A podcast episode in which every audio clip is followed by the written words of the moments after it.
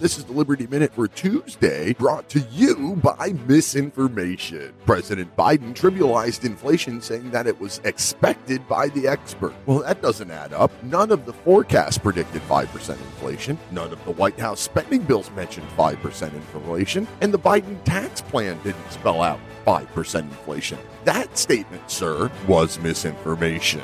Breakthrough cases of the Wuhan flu among fully vaccinated people continue to make the news. Could that be because calling these shots vaccines is misinformation? The vaccine prevents infection. The shots being pushed may be therapeutic, a treatment, or even prophylactic, but they are not vaccines. Well, at least not by last year's definition of vaccine. The first conviction from the events of January 6 resulted in a Florida man being sentenced to eight months in prison. Join me in cutting the fog of politics in the Liberty Lighthouse, Saturdays at 8 p.m. Eastern Time on Mojo 50 Radio.